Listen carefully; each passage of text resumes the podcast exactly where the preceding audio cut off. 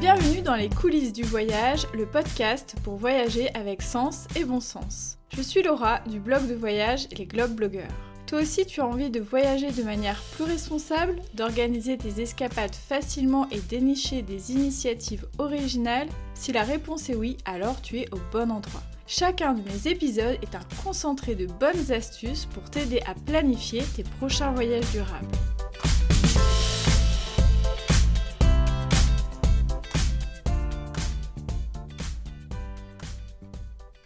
Est-ce que ça vous arrive de prendre un moment pour vous remémorer vos voyages? Y a-t-il une rencontre qui vous a marqué, que ce soit une personne rencontrée au hasard ou un habitant avec qui vous avez partagé un instant du quotidien? De mes voyages, je garde beaucoup de souvenirs de jolies rencontres. Même quand elles sont parfois furtives, elles me marquent dans le temps. Franchement, je ne saurais dire pourquoi elles sont si précieuses à mes yeux. Sans doute m'ont-elles permises de me re-questionner sur moi-même, sur mon mode de vie, sur mes valeurs. Peut-être m'ont-elles permises d'être plus authentique et débarrassée des étiquettes sociales, de prendre confiance en moi. Ce dont je suis sûre, c'est que ces rencontres sont le sel du voyage. Elles apportent de l'inédit, de l'inattendu et un instant unique que l'on ne peut jamais reproduire. En effet, une rencontre, ce sont deux personnes singulières qui échangent à un instant T de leur vie et dans un contexte bien particulier. Autant de facteurs qui en font un moment unique. Dans cet épisode, je ne vous ferai pas un guide pratique de comment faire des rencontres en voyage. Quand il s'agit de l'humain, c'est toujours bien plus compliqué de faire des conseils euh, très très précis.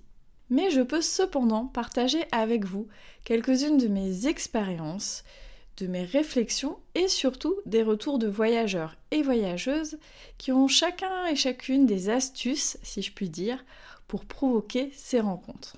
Mais avant de les écouter, je voulais vous dire que pour moi, il y a deux aspects fondamentaux en voyage quand on souhaite aller à la rencontre des locaux.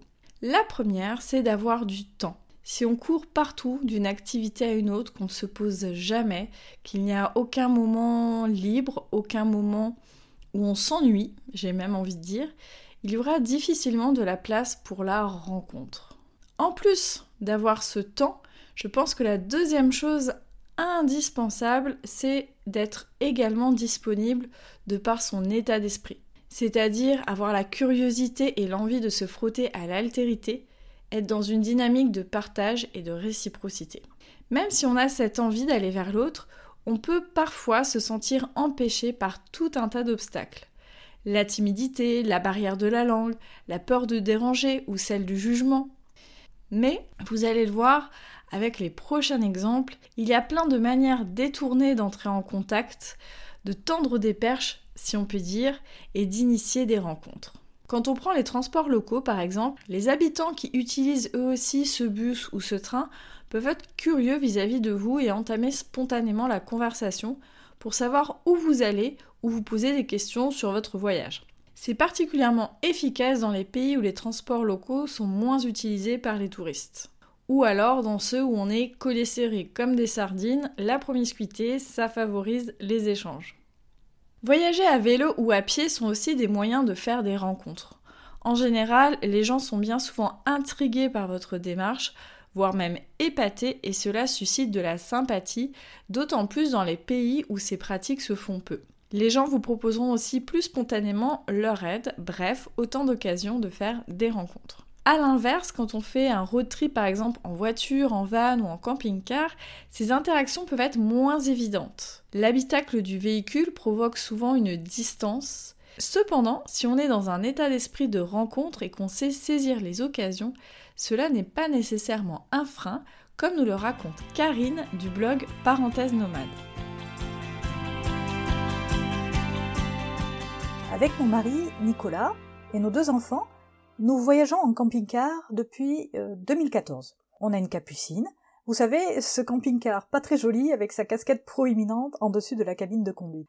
Alors, est-ce qu'un périple en véhicule dit de loisir favorise les rencontres? Que vous circuliez en camping-car euh, sorti d'usine, en van ou en fourgon aménagé de conception artisanale, euh, je ne le crois pas.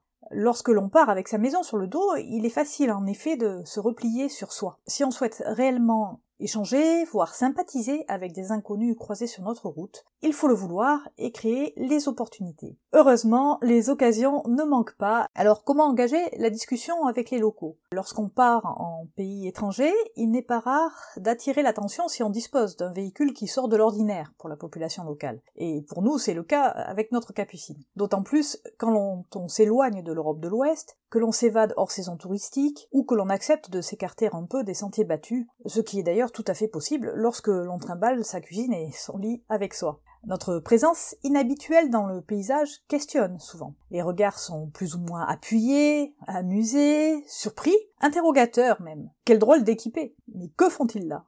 C'est, c'est le moment de décrocher votre plus beau sourire pour encourager le dialogue. Un bonjour dans le dialecte local, et c'est gagné. Il est souvent nécessaire de faire ce premier pas pour inciter à la discussion, sinon peu de gens osent vous aborder. Euh, la barrière de la langue, mais également la volonté de ne pas se montrer indiscret, pousse bien des habitants à passer leur chemin, même si l'envie d'en savoir davantage leur brûle la langue. C'est ainsi que l'on a fait des rencontres avec les locaux sur un parking de supermarché aux États-Unis, au départ d'un sentier de randonnée au Canada, en attendant notre tour dans la file pour remplir euh, notre bonbonne de gaz au Mexique, en cherchant notre chemin au Portugal. Au Québec, un gentil monsieur est même venu nous trouver pour nous offrir de vieilles cartes routières, vestiges d'un passé de baroudeur après avoir repéré notre véhicule stationné sur un spot sauvage près d'un terrain de sport. Toutefois, ces rencontres restent très éphémères. En camping-car, on reste très rarement plus d'une nuit au même endroit, surtout si on stationne en dehors d'un camping ou d'une aire et ce qui est souvent le cas. Si vous voulez vraiment apprendre à connaître vos interlocuteurs et créer des liens, il faut alors trouver une solution pour nouer un contact un peu plus long. Alors on peut commencer par un apéritif improvisé autour d'une table de camping, par exemple, et ça tombe bien parce que l'avantage du véhicule aménagé, c'est justement que l'on a toujours un minimum dans les placards pour organiser ces invitations au pied levé. Bien que ces moments d'échange soient de courte durée, on s'en souvient longtemps et il donne au périple une saveur toute particulière. Selon moi, être curieux, faire preuve d'ouverture et se montrer réellement intéressé par euh, là ou les personnes que l'on a en face de soi sont des clés pour faire de belles rencontres en voyage, que vous tailliez la route en camping-car ou en van ou pas.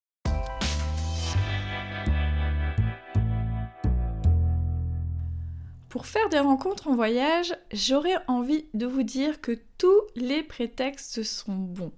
Tous les moments du quotidien peuvent être des occasions de discuter, d'échanger avec les locaux.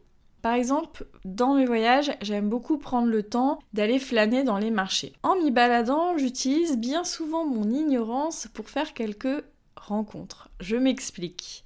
J'ai l'habitude d'aller poser pas mal de questions aux vendeurs sur tel ou tel produit que je ne connais pas. Pour moi, c'est un prétexte en fait pour initier une discussion que je trouve euh, plus simple que d'aller discuter euh, comme ça euh, directement. Et bien souvent, ça permet de briser la glace, de commencer à échanger à la fois sur les produits et puis après d'entamer une discussion sur plein d'autres choses. Pierre et Alexandra du blog On Holidays Again ont presque la même technique que moi, mais ils ne le font pas au marché. On les écoute.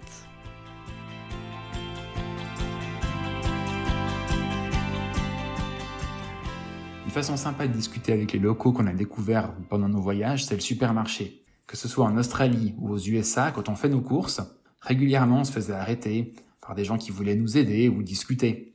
Soit ils entendaient qu'on parlait français, ils avaient envie de nous parler de leur voyage sur place, ou de nous poser des questions sur notre pays. Ou alors ils voyaient qu'on était un peu perdu devant certains produits et ils avaient envie de nous aider. À force, nous aussi, on s'est sentis plus à l'aise pour aller vers eux. En plus, les gens sont souvent surpris. Parce qu'on parle français, ils pensent donc qu'on est français. Et quand ils apprennent qu'on est suisse, alors ils sont étonnés ils veulent en savoir plus. Qui on est, d'où on vient, etc. Le cas le plus récent, c'était dans l'ouest australien, il y a deux ans. On partait quatre jours dans un coin reculé, et on s'est arrêté dans une grande ville pour faire des provisions.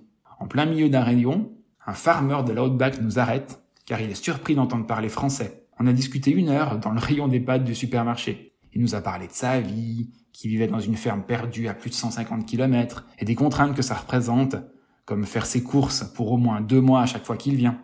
Pareil une autre fois à Miami. On faisait nos courses et deux femmes, une mère et sa fille je crois, ont commencé à regarder ce qu'il y avait dans notre chariot. Elles ont été surprises parce qu'il y avait beaucoup de légumes. Après elles ont commencé à nous demander d'où on venait, etc. Ça part de peu de choses en fait. On a pris l'habitude de retourner aussi les questions pour que ça tourne pas uniquement autour de nous et avoir un vrai échange avec les locaux. Du coup, on en apprend aussi beaucoup sur eux et le mode de vie local. Finalement, on est en plein dans le quotidien des gens et les anglo-saxons sont plus ouverts au chat. Le secret, c'est de pas se fermer au dialogue et de saisir ses opportunités et même de les provoquer. Ça cadre bien avec notre philosophie de voyage slow life. On se laisse du temps pour prendre le temps. Discuter avec les locaux fait partie de ce temps qu'on s'accorde et c'est souvent des rencontres qui restent gravées.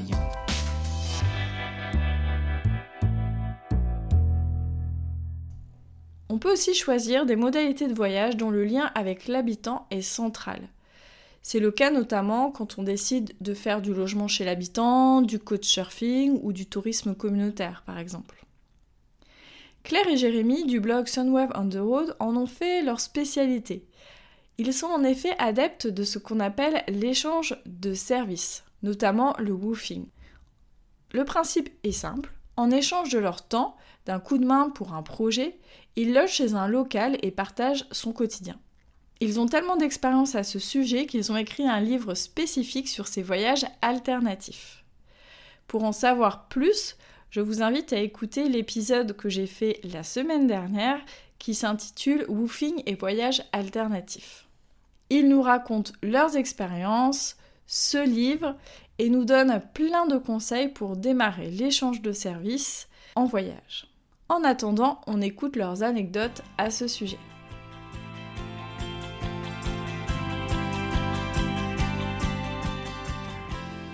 Alors une chouette manière de faire de belles rencontres en voyage, c'est via l'échange de services ou le volontariat. L'échange de services, ça consiste à venir aider quelques heures par jour des particuliers, des fermes ou des petites structures, associatives ou non, dans leur quotidien en échange d'un logement et des repas. Pour trouver ce genre d'expérience, ça passe souvent par des plateformes telles que Woof, Helpix ou Workaway. Et parfois, ça peut être juste spontané aussi, euh, en faisant une rencontre euh, sur la route. On a également fait du volontariat dans des associations de protection de la nature et vécu dans des petites communautés sur plusieurs mois, ce qui nous a amené à tisser des liens très forts, autant avec des locaux qu'avec euh, d'autres voyageurs. Au cours de nos voyages, on a passé à peu près trois ans à faire du volontariat et de l'échange de services. On a fait des rencontres extraordinaires tout en donnant aussi du sens à nos voyages, en aidant ces personnes euh, sur leurs projets, en apprenant plein de choses liées à l'agriculture bio, la maintenance d'une ferme, la vie en autonomie énergétique, le soin des animaux, mais aussi le tourisme responsable, l'artisanat, la culture locale, et même participer à des projets scientifiques. C'est très très riche et diversifié. Toutes les expériences auxquelles euh, on peut prendre part et il n'y a pas besoin d'avoir forcément toujours de l'expérience à la base. Pour finir sur les échanges de services en termes de logement, on a vécu sur des bateaux, des caravanes, des bungalows, en tente à la belle étoile. C'est super riche. C'est pas facile de choisir qu'une seule anecdote, mais on a tissé des liens d'amitié très très forts avec certaines personnes rencontrées, au point que certaines sont venues nous voir en France. On pourrait parler de de Karen Karen, on l'a rencontrée à travers un woofing qu'on a fait euh, en Australie. À la base, ce woofing, on était venu euh, pour une petite période. L'échange de services, c'était de faire de la rénovation et un petit peu de ménage dans des bungalows. Et on s'était rendu compte que sur place, ils menaient un programme scientifique de conservation et d'observation euh, des, tortues marines. Ils cherchaient à créer du contenu autour de ça et ça rentrait quand même dans nos compétences de photographe, de vidéaste. Et on faisait aussi beaucoup de graphisme. Grâce à ça, on a rencontré la directrice du programme qui s'appelle Karen. Et euh, après ce woofing, on est allé chez elle et puis euh, on a fait un autre échange de services avec elle, où on a réfléchi beaucoup autour du programme. Et en fait, c'est devenu euh, beaucoup plus qu'un simple échange, c'est devenu une amie qu'on a vue et revue plusieurs fois quand on est venu en Australie, et aussi qui est venue nous voir en France, qui a rencontré nos proches et notre famille. C'était la première fois qu'elle mettait les pieds sur le continent européen. Voilà, c'est devenu un lien très très fort entre nous. Karen nous a beaucoup aidé, elle nous a montré sa région quand on, quand on était là-bas. Euh, elle a partagé euh, toutes ses connaissances et puis euh, voilà, elle nous accueille toujours à bras ouverts. Et puis c'est pareil dans l'autre sens aussi. notre famille est très heureuse de l'accueillir à chaque fois qu'elle vient. Et puis ça aussi, c'est un bel échange. Et elle nous a emmené découvrir des spots qui sont pas du tout touristiques, où on allait se baigner dans la rivière et, et faire des randonnées, du kayak, etc. C'était vraiment, vraiment trop incroyable. C'était la première fois qu'on voyait des raies pastenagues albinos. C'est ça, qui font 2 mètres de large. C'était juste complètement dingo d'avoir ces raies qui passent en dessous des kayaks.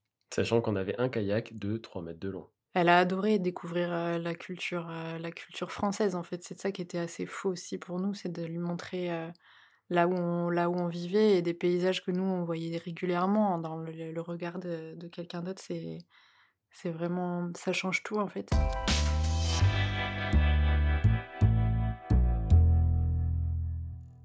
On n'y pense pas assez, mais les séjours linguistiques sont aussi de beaux moyens pour rencontrer des locaux, faire des connaissances et bien entendu apprendre une langue.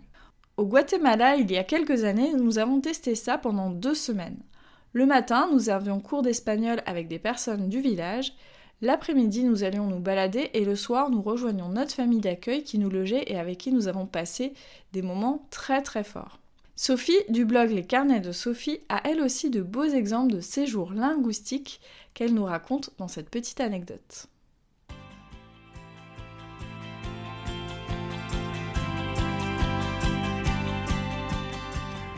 Alors moi, mon astuce pour rencontrer des locaux en voyage, c'est de faire un séjour linguistique. Et c'est ce que j'ai fait en Australie et au Canada. Donc le but d'un séjour linguistique est d'apprendre une langue étrangère tout en étant en immersion dans un pays. Donc vous pouvez partir partout dans le monde, que ce soit en Australie, Canada, Allemagne, Angleterre, Espagne, et ce pour apprendre l'anglais, l'italien, l'espagnol, l'allemand. Donc un séjour linguistique est composé de cours de langue qui ont lieu dans une école de langue. Vous serez entouré d'étudiants de toutes nationalités ce qui en fait un enrichissement personnel incroyable. Donc les cours auxquels vous assisterez en fonction de votre niveau sont totalement différents des cours qu'on connaît en France. Dans les écoles de langue, les cours sont basés sur l'échange, le jeu, on ne fait que parler. Bien sûr, on apprend la grammaire, mais c'est très dynamique. Je n'ai jamais vu le temps passer lors d'un cours, ce qui était légèrement différent dans mes cours au collège. Donc en plus les professeurs sont des locaux, ils adorent échanger avec les étudiants pendant et après les cours, ils aiment parler de leur pays, de leurs coutumes, de leur histoire. Vraiment tout est basé sur l'échange. Donc en plus les écoles de langue proposent un important programme d'activités extrascolaires. Donc généralement ce sont les professeurs qui encadrent ces sorties, donc il est possible d'échanger plus longuement avec eux dans un cadre beaucoup plus libre. Et généralement, les professeurs aiment montrer aux étudiants les endroits qu'ils aiment particulièrement dans leur ville, les endroits cachés, et ils sont jamais avares de conseils, d'idées de sortie ou de visite. Donc si vous faites un séjour linguistique, vous pouvez choisir votre hébergement. Donc vous pouvez opter pour un studio, une colocation ou être hébergé dans une famille d'accueil. Donc la famille d'accueil est idéale pour partager le quotidien des habitants du pays dans lequel vous vous trouvez. Donc vous allez vivre au rythme de votre famille et découvrir une nouvelle culture, vous allez même pouvoir faire des courses avec votre famille, découvrir des habitudes parfois étranges de consommation, et vous pourrez même apprendre à cuisiner des plats locaux. Mais surtout, vous allez énormément échanger. Donc en plus, euh, lors des week-ends, votre famille pourra vous emmener découvrir des endroits que vous n'auriez jamais visités sans elle, c'est vraiment une expérience incroyable à vivre. Je terminerai par une petite précision. On a souvent l'image des séjours linguistiques qui sont réservés aux adolescents et aux étudiants, mais il faut savoir que les adultes peuvent également en faire. D'ailleurs, il y a de plus en plus de séjours linguistiques qui sont réservés aux plus de 30 ans et aux seniors. Donc le but est vraiment d'enrichir ses compétences linguistiques, quel que soit son âge. Donc dernier petit conseil, si vous souhaitez faire un séjour linguistique en tant que salarié du secteur public ou privé, vous pouvez le faire dans le cadre du congé de formation professionnelle. On n'y pense pas forcément, mais cela pourrait être le début d'une longue et belle aventure.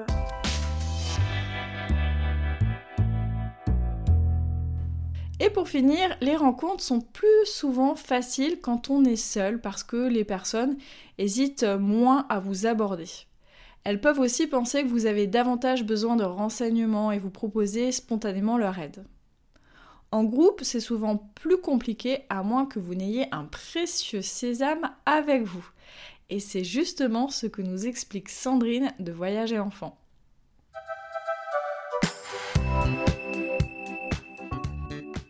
J'ai beaucoup voyagé avant d'avoir des enfants et depuis que nous les avons eus, surtout quand ils étaient petits, les enfants sont un véritable passe pour euh, faire des rencontres avec les locaux. Il suffit de s'installer euh, par exemple dans un parc et toutes les mamans viennent vous parler. Nos plus chouettes rencontres par exemple furent celles du Sri Lanka où mes blondinés qui avaient 3 ans et 10 ans à l'époque on séduit le chauffeur de tuk-tuk. On montait au Lipton Seat, le chauffeur les a laissés conduire le, le tuk-tuk, donc là c'était gagné pour lui. Et après une belle journée, euh, nous sommes euh, allés manger chez lui. Les enfants ont rencontré les siens, il avait trois garçons, et ils ont pu euh, essayer de parler en anglais pendant la soirée on échangeait à propos de nos cultures qui sont très différentes et c'est justement ce que voulait le papa que leurs enfants connaissent vraiment toutes ces différences dans un pays où les problèmes de région ont marqué l'histoire. C'est d'ailleurs au Sri Lanka que je me suis sentie privilégiée d'être une maman. Dans ce pays, certains hommes ne parlent pas aux jeunes femmes, ne répondent pas aux jeunes femmes quand elles leur posent des questions. Et le fait d'avoir des enfants me permettait de leur poser des questions, de leur adresser la parole et d'avoir surtout les réponses parce que j'avais un statut de maman et non de femme. Donc c'était complètement différent et ça nous a beaucoup aidé. Une autre rencontre très marquante, ça fut euh, en Amérique du Sud où on est parti un an en 4x4 et en tente de toit. Les enfants avaient 7 et 13 ans à ce moment-là et ça nous a ouvert euh, beaucoup de portes avec les locaux pour discuter avec eux, surtout en Bolivie par exemple. La première fois qu'on est arrivé dans une petite guest house qui venait d'ouvrir, les enfants euh, nous étions passés à table et la famille s'est invitée avec nous à table.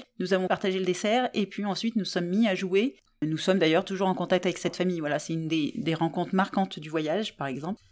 Donc, euh, voyager avec ses enfants, c'est vraiment une astuce de tout premier ordre pour rencontrer des locaux. C'est bien sûr toujours plus facile quand les civilisations sont très différentes. Par exemple, comme en Asie, où euh, avec des blondinés, c'est hyper simple, puisque les blondinés sont de véritables stars que tout le monde mais dans les autres pays euh, qui sont plus habitués au tourisme, il suffit que les enfants sachent un peu parler la langue du pays et là, la discussion après s'engage et se poursuit euh, en famille. Et bien sûr, quand on a des enfants, les autochtones sont souvent bienveillants et tentent de vous aider au maximum pour le bien de, des petits. C'est vraiment un sésame pour, euh, pour voyager euh, autour du monde.